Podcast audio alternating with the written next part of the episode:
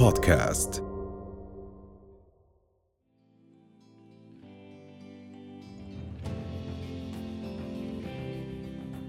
احنا اليوم في صحبة خاصة جداً مع الأديب والشاعر مريد البرغوثي، وأيضاً بصحبتنا الأكاديمي والشاعر تميم البرغوثي. ما يزيد من خصوصية هذا اللقاء هو سبب تواجدنا اليوم، وهو إشهار كتاب الأستاذة رضوى عاشور ربنا يرحمها، لكل المقهورين أجنحة، الأستاذة تتكلم. صباح الخير أستاذ مريد. صباح النور. أهلا وسهلا فيك. وتميم صباح الورد. صباح الخير. لقاء بشرفني إنكم تكونوا مجتمعين مع بعض بحضور أيضاً الحاضرة الغائبة الأستاذة رضوى عاشور. بدي أتوقف في البداية عند هذا المؤلف اللي هو حلم لإلك، أنا بعرف بشكل شخصي إنه نشوف نتاج فكرها وتميم، طبعاً تميم رح يجي دوره، نتاج فكرها وتعبها بالنقد بالترجمة وحتى المواقف السياسية. لكن ملفت جدا العنوان، لكل المقهورين أجنحة. هل هذه الأجنحة للهروب أم للتغيير؟ بحب أسمع منك أجواء وجود هذا المؤلف والعنوان. العنوان لكل المقهورين أجنحة هو نص كتبته رضوى اتكاء على أسطورة عند الأمريكان الأفارقة اللي كانوا بيعانوا من العبودية في عقود ماضية، وكانوا طوال الوقت بيلاقوا كل أنواع الظلم والقسوة، واخترعوا لأنفسهم كل ما زاد عليهم الضغط. إنه بيتخيلوا إنه بإمكانهم يهربوا من هذا العذاب، بإنه هناك رب رحيم بيعطيهم أجنحة وبيهربوا. فرضوى كتبت مقال بتقول: وأنا بشوف نضالات شعبنا هون في هاي المنطقة، بتخيل نفس العذاب اللي كان بيلاقوه السود في الولايات المتحدة الأمريكية. وكان هم أغنيتهم الأساسية، أو يعني المقولة الأساسية، لكل أبناء الرب أجنحة. وإنهم هم بتخيلوا حالهم عندهم قدرة للنجاة بهذه الأجنحة. فهي بتقول: لما بشوف نضالات شعوبنا بقول لكل المقهورين أجنحة. ومن هون اخترنا إنه يكون عنوان المقالات كلها هو هذا المقال الصغير، لكن بيعطي صورة كتير قريبة من انشغالات رضوى، هموم رضوى، إسهاماتها، سواء كمدرسة في الجامعة، كمعارضة سياسية، كناقدة أدبية، كإنسانة متداخلة في الحياة العامة، وفي تقريب الجامعة من الناس وهدم الأسوار الفاصلة بين الأكاديمية وعامة الشعب. تميم، قبل كم سنة جمعنا لقاء على الهواء مباشرة وتحدثنا عن وجع الغياب، وكنت في عزلة ورفضت الكتابة، ولكن حكينا أنه الوجع بيروح، لكن صوتنا لازم يضل موجود. هل هذا الكتاب يخفف من وجع الاشتياق لوالدتك رضوى عاشور؟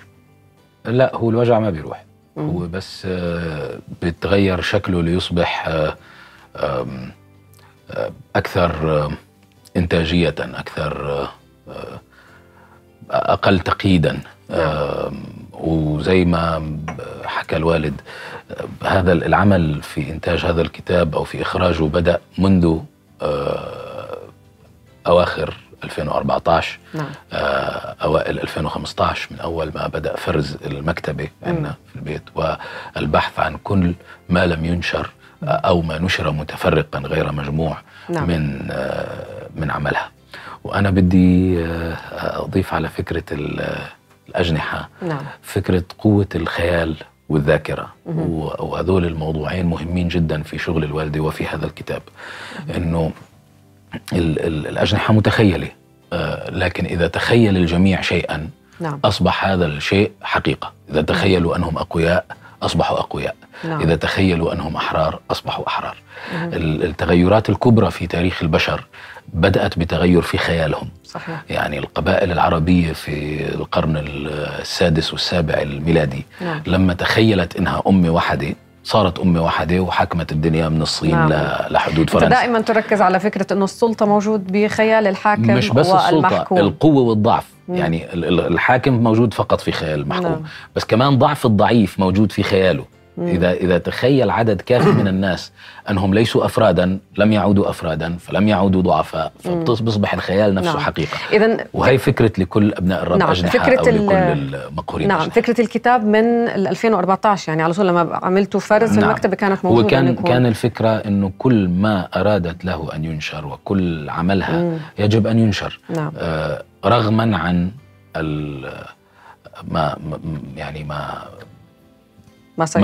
ما وقع لها ولنا، يعني من غيابها.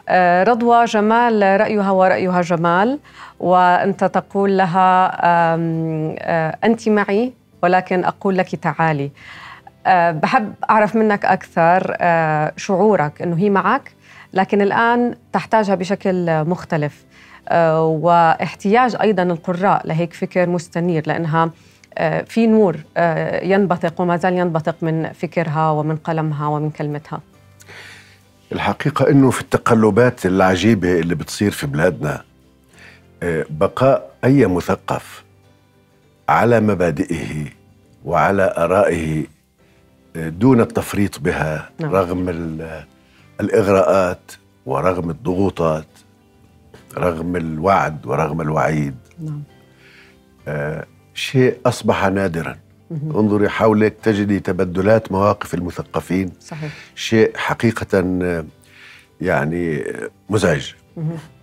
فبقاء رضوى يعني لائقة باسمها وبدورها، سواء كتبت رواية أم نقداً، أم نقداً تطبيقياً أم مقالاً أم موقف اتخذته، بيكون هيك إشارة منا لكافة المثقفين والمثقفات في عالمنا العربي إنه مجدي أن تكون دائما صادق مع مبادئك. وهذا الكتاب بتنوع فصوله بيعطي أكثر من جانب لكيف كانت تتخذ موقفاً في لحظة حيرة من الجميع، تختار أين تقف وتدافع عن هذا وتدفع الثمن. يعني رضوى لم تعش حياة منعمة في ما قدمته من آراء ومن أفكار وما شاركت فيه. ورغم ذلك تحملت، دفعت أثمان مواقفها حتى الرمق الأخير.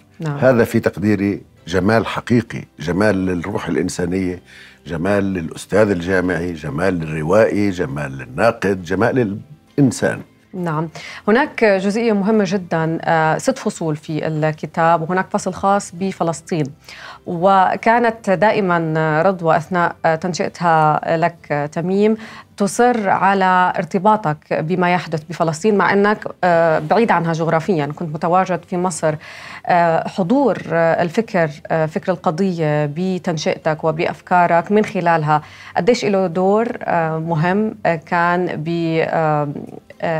بثقافتك الشعرية، بما أنك أنت بتحكي العامية المصرية والعامية الفلسطينية؟ أنا أظن أنه أنا كنت قبل بجاوب أنه الوالدة هي اللي يعني فلسطينيتي اجت من رضوى عاشور، يمكن اكثر مما اجت من مريد البرغوثي، هي اللي كانت تصر على هذا الانتماء لفلسطين. بدي اضيف على هذا الجواب الكلاسيكي شيء اخر له علاقه بهذا الكتاب، كلمه الامل، والامل فيما يبدو مستحيلا الى ان يصبح واقعا. هذا كمان من تربيه رضوى عاشور لي. انا على امل الان انني سالتقي بها مرة أخرى، أمل حقيقي. أمين. وأعرف أنني إن شاء الله سألتقي بها، وأنا على أمل إنه فلسطين كلها تتحرر إن شاء الله، وإذا ما تيسناش جميعا في حياتنا يعني في حياتنا وقريبا، مش كتير بعيد يعني. اللي بيأخرها مش قوة العدو، اللي بيأسسها، اللي بيأخرها هو ارتباكات في خيالنا نحن، وإنه عم نعادي بعض وعم نقاتل بعض معظم الوقت. لكن وهذا كلام هون الشاعر اللي فيه بيحكي، وعالم السياسة اللي بيحكي، وقبل الاثنين ابن رضوى عاشور اللي بيحكي. احنا عندنا القدرة المادية الاستراتيجية على تحرير فلسطين الآن. نعم. اللي يؤخرها إساءة إدارتنا لهذه القدرات. نعم.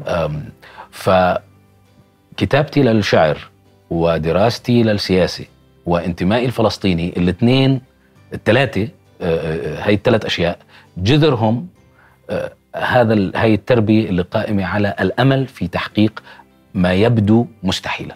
إذن هذه دعوة لكل المقهورين أجنحة، نبتعد عن حالة القهر، نحلق بأجنحتنا بالفكر المستنير اللي من خلال سطور رضوى عاشور نستطيع بالفعل يكون في عنا نور وتنوير. هذه دعوة لكل من يشاهدنا، تكونوا متواجدين بقصر الثقافة يوم الاثنين الساعة 6:00 مساءً بأمسية رائعة جدا رح تجمع الأستاذ مريد وتميم البرغوثي، وأيضا رح يتم إشهار كتاب الأستاذ رضوى عاشور، وهناك أجواء خاصة رح تكون وساحرة بالأمسية، رح تكون بمصاحبة الموسيقى. فشو بتوعد كل اللي بيتابعنا؟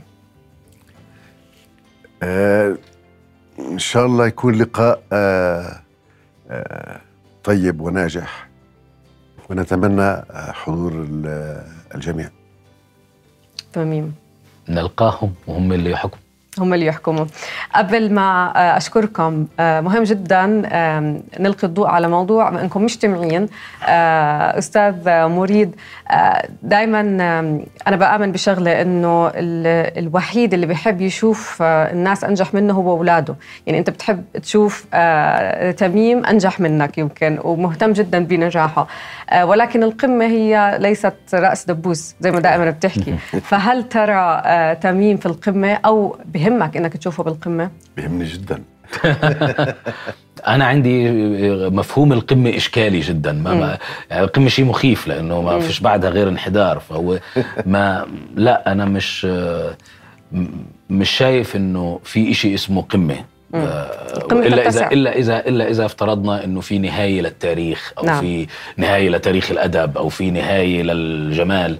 ما في، كلنا نسعى، وهذا السعي لا نهائي. نعم. فبالتالي أنا مش شايف إنه في هذا العالم نفسه في إشي اسمه قمة. نعم. في سعي لا ينتهي، والسعي نفسه جميل، والقمة تتسع برضو زي ما أنت حكيت، مش نعم. رأس دبوس. في الختام بكل صراحة لكل اللي بيتابعنا، لما كنت تكتب شعر هل كان اتجاهك تاخذ رأي الشاعر أم الناقدة؟ إحنا الثلاثة يعني نقاد بعض بشكل قاسي جدا. قاسي. فإحنا جمهورنا الأول يعني. نعم. يعني أنا طفل أصلا، سبب افتتاني باللغة العربية الأطفال بيتفرجوا على أفلام كرتون. أفلام الكرتون كانت ناطقة باللغة العربية الفصحى، وفيها نعم. كائنات تدافع عن الأرض من مخلوقات جاية من الفضاء، وهيك أبطال الطفل اللي عمره نعم. 3 سنين. فلما نروح عند الوالد في المجر وفي منفاه، يعني أنا والوالدة، ويقرأ ما كتبوا من شعر بالفصحى، والدي عم بحكي بنفس لغة الأبطال اللي بيطيروا تمام نعم. وبيدافعوا عن الأرض وهذا. فأنا كطفل كان عندي إحساس إنه اللي بيحكي باللغة العربية الفصحى عنده قوة، بصير يقدر يطير. فحتى أنا يعني أنا جزء من جمهوره من وأنا عمري 3 سنين، من أول ما أستطيع أفهم اللغة العربية نعم. الفصحى. وكذلك لما صرت أنا أكتب شعر، فالوالد والوالدة هم جمهوري الأول، وبالتالي نقادي الأوائل. نعم. هل هناك شيء عالق لم تقله لتميم تحتفظ به، أو صعب مرات البوح في بعض الآراء، أو نصيحة أو وصية؟ بيقول لي في البيت، بدك يقولوا على التلفزيون. لا، إشي ما حكى، في أشياء يمكن مخبية ولا كلهم حكى؟ طبعا لا، يعني إحنا أصدقاء، وبين الأصدقاء ماضي وحاضر ومستقبل، فالمسألة مفتوحة. الله يخليكم لبعض. وبالفعل نحن بحدث ثقافي تاريخي بوجود هذا الكتاب، وزي ما دائما بنقول أنه المبدع والمفكر يرحل بالجسد، ولكن روحه تبقى وفكره يبقى. شكرا لك أستاذ مريد البرغوثي. أشكرك. تميم البرغوثي، شكرا لحضوركم معنا. رؤيا بودكاست.